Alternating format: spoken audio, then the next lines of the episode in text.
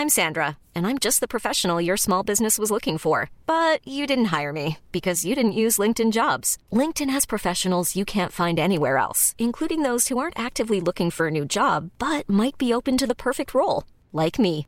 In a given month, over 70% of LinkedIn users don't visit other leading job sites. So if you're not looking on LinkedIn, you'll miss out on great candidates like Sandra. Start hiring professionals like a professional. Post your free job on linkedin.com/achieve today. Caro Dario, mi chiamo Federica. Intanto volevo rispondere alla domanda che mi, o meglio ci, fai sempre. Dove siamo e cosa facciamo quando ascoltiamo la tua voce? Io ho quasi sempre ascoltato il tuo podcast nelle calde e noiose giornate di luglio, in spiaggia, sotto il sole cocente dell'isola d'Elba. Infatti durante l'anno non ti ascolto quasi mai, recupero tutto d'estate, durante le mie due settimane di detox da qualsiasi social, alternandoti con libri e canzoni. Non lo so, per me è quasi il nostro posto e il nostro tempo. Anche se tu non mi conosci, hai contribuito in un certo modo a farmi conoscere meglio me stessa. Non so se ha senso questo ragionamento, ma comunque ti ringrazio profondamente per questo. Volevo condividere con te questo pensiero. È da tanto che penso al concetto di relazione che ci viene fatto passare dalla società, spesso anche attraverso film, canzoni, eccetera, eccetera. Ultimamente mi sono soffermata particolarmente sulle modalità in cui è il partner stesso che modella la nostra idea di relazione. Sappiamo bene che il concetto di amore e di come viverlo è diverso per tutti, ma come formiamo il nostro? Provo a farti un esempio preso dalla mia esperienza personale. Io ho avuto tre relazioni nella mia vita fino ad ora. Le prime due ad oggi le definisco tossiche. L'ultima invece per me è stata un'illuminazione. Per la prima volta sono stata me stessa, non nascondevo nulla ed ero serena per davvero. Dall'esperienza delle prime due relazioni che ho vissuto non c'è mai stato un momento in cui ero la vera me, autentica, in cui agivo con naturalezza totale, seguendo la mia ragione e le mie idee profonde. Nel momento in cui mi mettevo con una persona, mi facevo trasportare dalla sua idea di relazione, limitandomi tantissimo. Spesso mi veniva da fare cose normali per me, ma che per il mio partner erano considerate sbagliate. Di conseguenza, sono stata indotta a iniziare a vedere le cose giuste per me come sbagliate universalmente, sentendomi spesso sbagliata io. Ho sempre pensato che il compromesso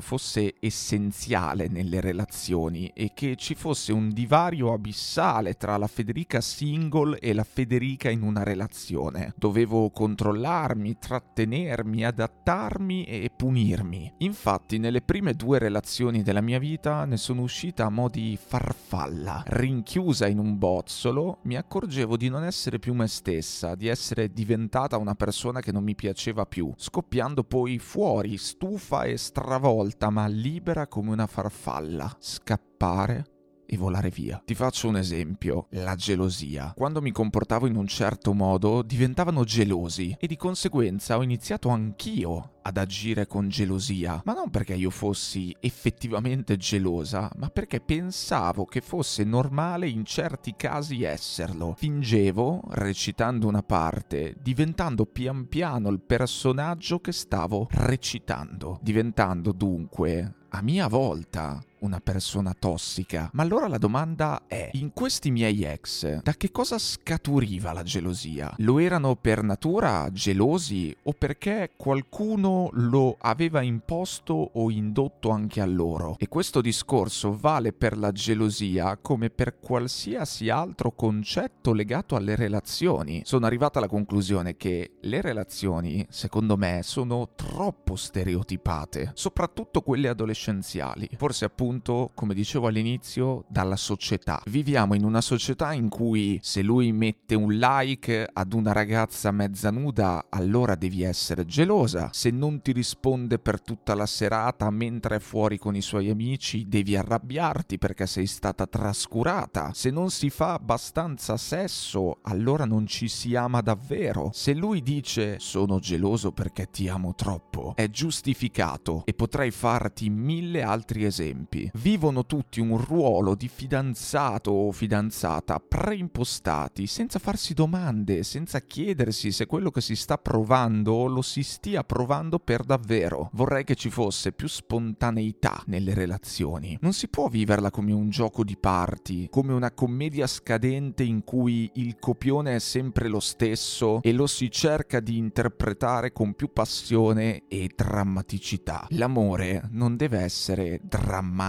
stravolgente, burrascoso, deve essere sereno, tranquillo, un posto sicuro dove poter essere se stessi. Ho letto una frase di recente che diceva se si sentono le farfalle nello stomaco quando si sta con un ragazzo o con una ragazza, non è amore, è tensione. Se rivesti ruoli che non ti appartengono, finisci per perderti. Se fai troppi compromessi, finisci per non riconoscerti più. Ed è quello che era successo a me dopo le due disastrose relazioni. Ho dovuto raccogliere i pezzi per terra, cercando di riconoscere quali fossero quelli autentici e quali no, ricostruendomi per ripartire da zero ed essere la vera me. Non posso negare però che tutto questo l'ho realizzato anche grazie ai miei ex. Si impara da tutte le esperienze. Hanno contribuito a rendermi quella che felicemente sono. Grazie mille per aver ascoltato questa mia riflessione. Ti mando un forte abbraccio, per davvero, Federica. Stai ascoltando? Stai ascoltando? Secondario Podcast. Secondario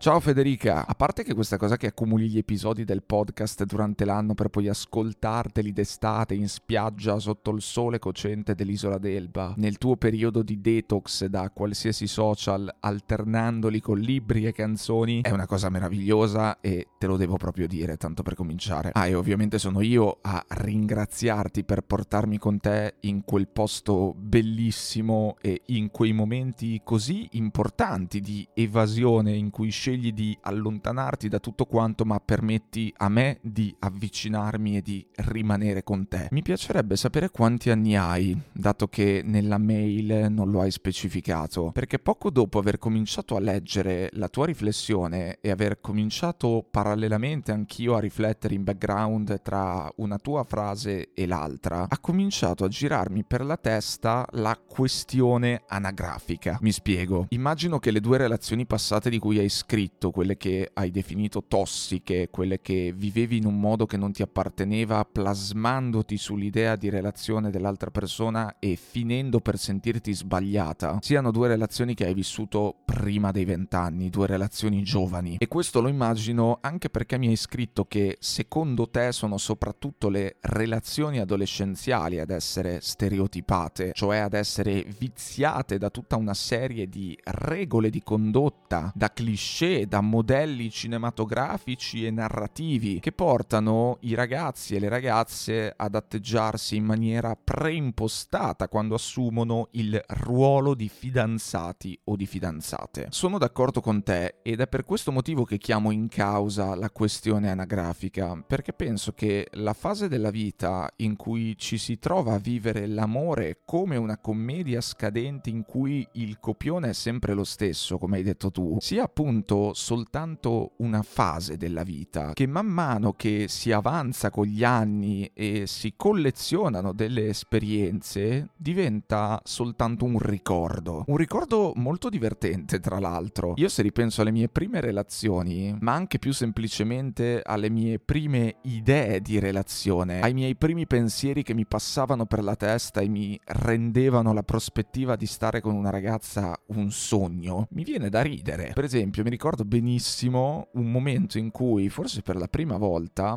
ebbi un'idea romantica di relazione. Ero al campo estivo e c'erano questo ragazzo e questa ragazza più grandi di me che erano fidanzati. Ecco, durante la pausa del pomeriggio, come al solito, ci portarono qualcosa da bere e da mangiare. I due fidanzati, ai quali evidentemente dedicavo molta della mia attenzione, erano molto vicini a me, o forse ero io che ero andato a mettermi molto vicino a loro per studiarmeli meglio, questo non me lo ricordo, non lo posso sapere. A un certo punto la ragazza, me lo ricordo perfettamente, smise di bere il succo che stava bevendo, che aveva nel suo bicchiere e lo passò al ragazzo. Lui lo prese, prese il bicchiere, ho proprio la sequenza di immagini impressa nella memoria e in un unico sorso finì il succo che era rimasto nel bicchiere della sua ragazza. Ecco, giuro che non sto scherzando, ma io mi ricordo che assistendo a quella scena pensai, wow, non vedo l'ora di poter bere anch'io dallo stesso bicchiere della mia ragazza. Fa ridere questa cosa, no? Però è anche molto romantico a suo modo. Poi vabbè, eh, lì ero ancora abbastanza piccolo, non avevo neanche ancora dato il mio primo bacio, ma è uno di quei ricordi che ho in testa a cui sono molto affezionato e che la mia testa abbia deciso di conservarlo in tutti questi anni, dopo tutto è significativo, vuol dire che ha valore quel ricordo. Ci sono certi attimi del passato che rimangono, che ti restano dentro sotto forma di immagini più o meno sfocate e di solito sono quelli ai quali ricolleghi un'emozione importante di qualsiasi genere. Non credo che il fatto di bere dallo stesso bicchiere faccia parte di quei cliché da relazione che interiorizziamo come modelli di riferimento. Però ecco, mi sembra una buona testimonianza del fatto che per tutta la fase iniziale della nostra vita, da quando iniziamo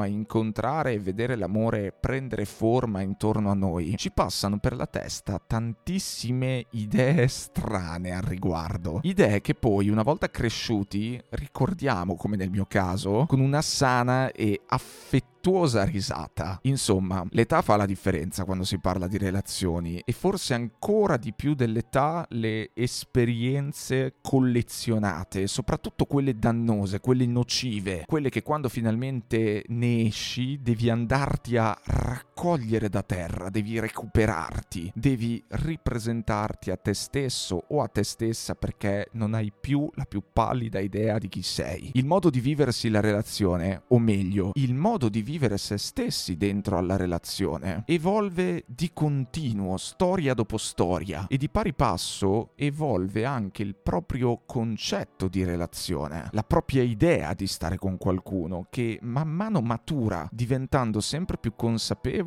e autentica, svincolata da canoni e da cliché, che comunque, bisogna dirlo, non scompaiono mai del tutto. Eh già, perché c'è sempre una sovrastruttura, c'è sempre un ruolo di cui ci si appropria o che si appropria di noi. Vivendo in società, vivendo quotidianamente a contatto con gli altri, penso che sia impossibile spogliarsi di ogni vestito che indossiamo rimanendo davvero nudi con noi stessi. Prendere consapevolezza dei panni che siamo soliti portare, come direbbe Guccini, sicuramente consente di accogliere accorgersi della fregatura, ma non è abbastanza per evitare di cascarci. È normale cascarci da un certo punto di vista, è anche giusto. Se vivi in società, assumi ruoli e incorpori aspettative e comportamenti ad essi collegati. Non sei praticamente mai soltanto te e basta. Sei libero di muoverti come preferisci, ma sempre entro certi confini prestabiliti. Crescendo, impari a prenderti più spazio di movimento possibile entro questi confini, cioè a fare più tuo che puoi ogni tipo di concetto, schema, modello, ruolo, contenitore in cui entri. Succede anche con l'amore, perché anche l'amore è un concetto, uno schema, un modello, un macro contenitore di atteggiamenti, aspettative, gesti, simboli, rituali, frasi, movimenti, azioni. Beh, scusami, baciarsi non è un rito, dirsi ti amo non è un simbolo e tenersi per mano, quando sei un adolescente tendi a vivere l'amore la relazione, il fidanzamento, come una sorta di gioco che ha delle regole uguali per tutti da rispettare e il margine di iniziativa personale che puoi prendere è veramente poco, perché ancora non conosci, perché ancora non ti conosci abbastanza bene da sapere cosa ti piace e cosa non ti piace, cosa cerchi e cosa non cerchi e poi anche perché ti interessa tantissimo piacere agli altri, essere accettato o accettata. Ci siamo passati più o meno tutti per quella fase di conformismo totale in cui pur di sentirti parte del gruppo faresti qualsiasi cosa, chi più nettamente o chi meno ci siamo passati. All'inizio è normalissimo che si proceda per schemi e che si tenda a seguire pedissequamente anche il libretto delle istruzioni, soprattutto in una cosa semplicemente complicata come l'amore, perché l'amore è una cosa semplicemente complicata. Ma mi verrebbe da dire che quello che si vive in quella fase della vita non si può neanche chiamare amore. Non puoi chiamarlo amore quando non è pieno di te, quando non è pieno di quello che sei. L'amore si conosce soltanto quando si finisce di farlo per gli altri. L'amore si conosce soltanto quando si smette di avere paura di essere sbagliati. E non quando si smette di sentirsi sbagliati, eh? Quando si smette di avere paura di essere sbagliati. Sono due cose molto diverse. Perché non si smette mai di sentirsi sbagliati, per un motivo o per un altro. Ma a un certo punto sì che si smette di avere paura di esserlo. E questa è una differenza sostanziale. Più vai avanti, più cresci, più passano gli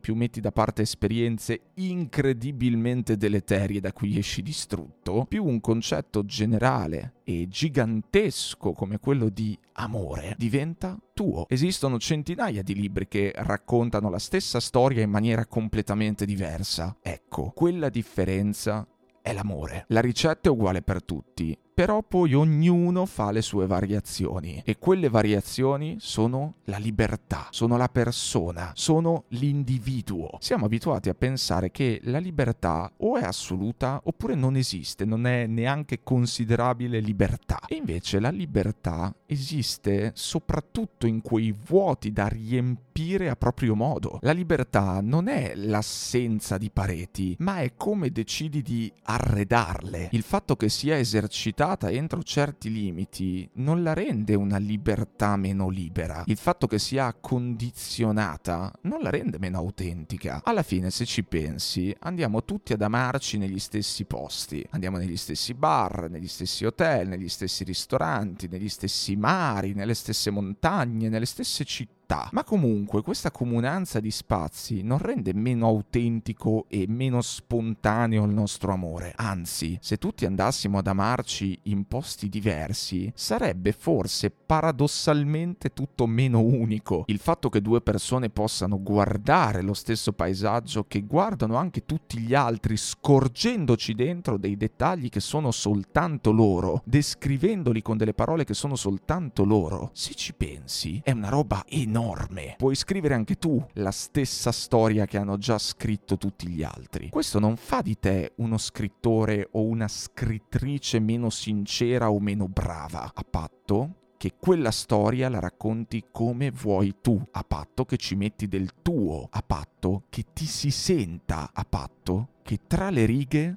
tu emerga, relazione dopo relazione, storia dopo storia, amore dopo amore, impari sempre di più ad assomigliarti, impari a metterci sempre di più del tuo, impari a dilatare sempre di più i tuoi personali e personalizzati margini di movimento dentro ai contenitori di uso comune. Impari, insomma, ad essere il fidanzato, non un fidanzato, la fidanzata, non una fidanzata. Impari a fare tuo quel ruolo, che rimane pur sempre un ruolo, scrollandoti di dosso gran parte di quello che credevi fosse giusto solo perché ti era stato venduto come tale. Impari a fare le cose che fanno tutti, ma a modo tuo. Impari ad amare a modo tuo. E sembra poco, sembra niente, ma arrivare a fare le cose che fanno tutti gli altri a proprio modo, arrivare a fare propri i contenitori di uso comune, è la conquista delle conquiste. E soprattutto soprattutto non è mai una conquista definitiva, stabile, perché la fregatura è sempre dietro l'angolo. L'equilibrio tra preservare se stessi e adeguarsi alla situazione, all'altro, all'altra, agli altri in generale, è un equilibrio sempre precario, dinamico, che richiede un costante lavoro di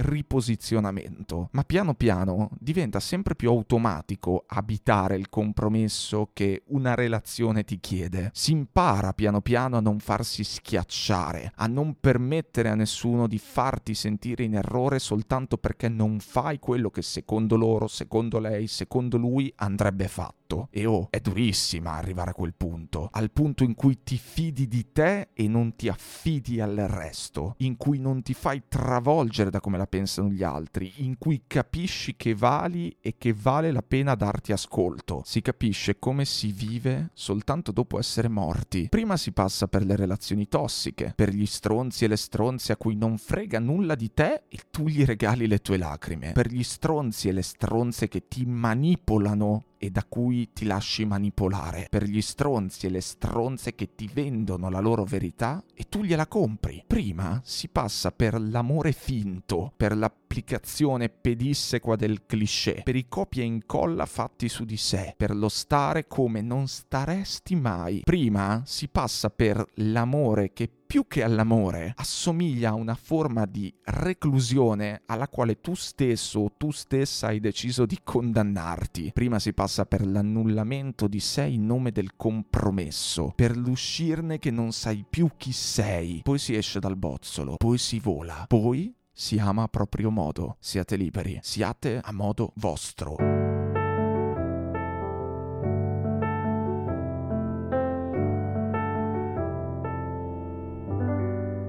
Ascoltato? Hai ascoltato? Secondario podcast. Secondario podcast.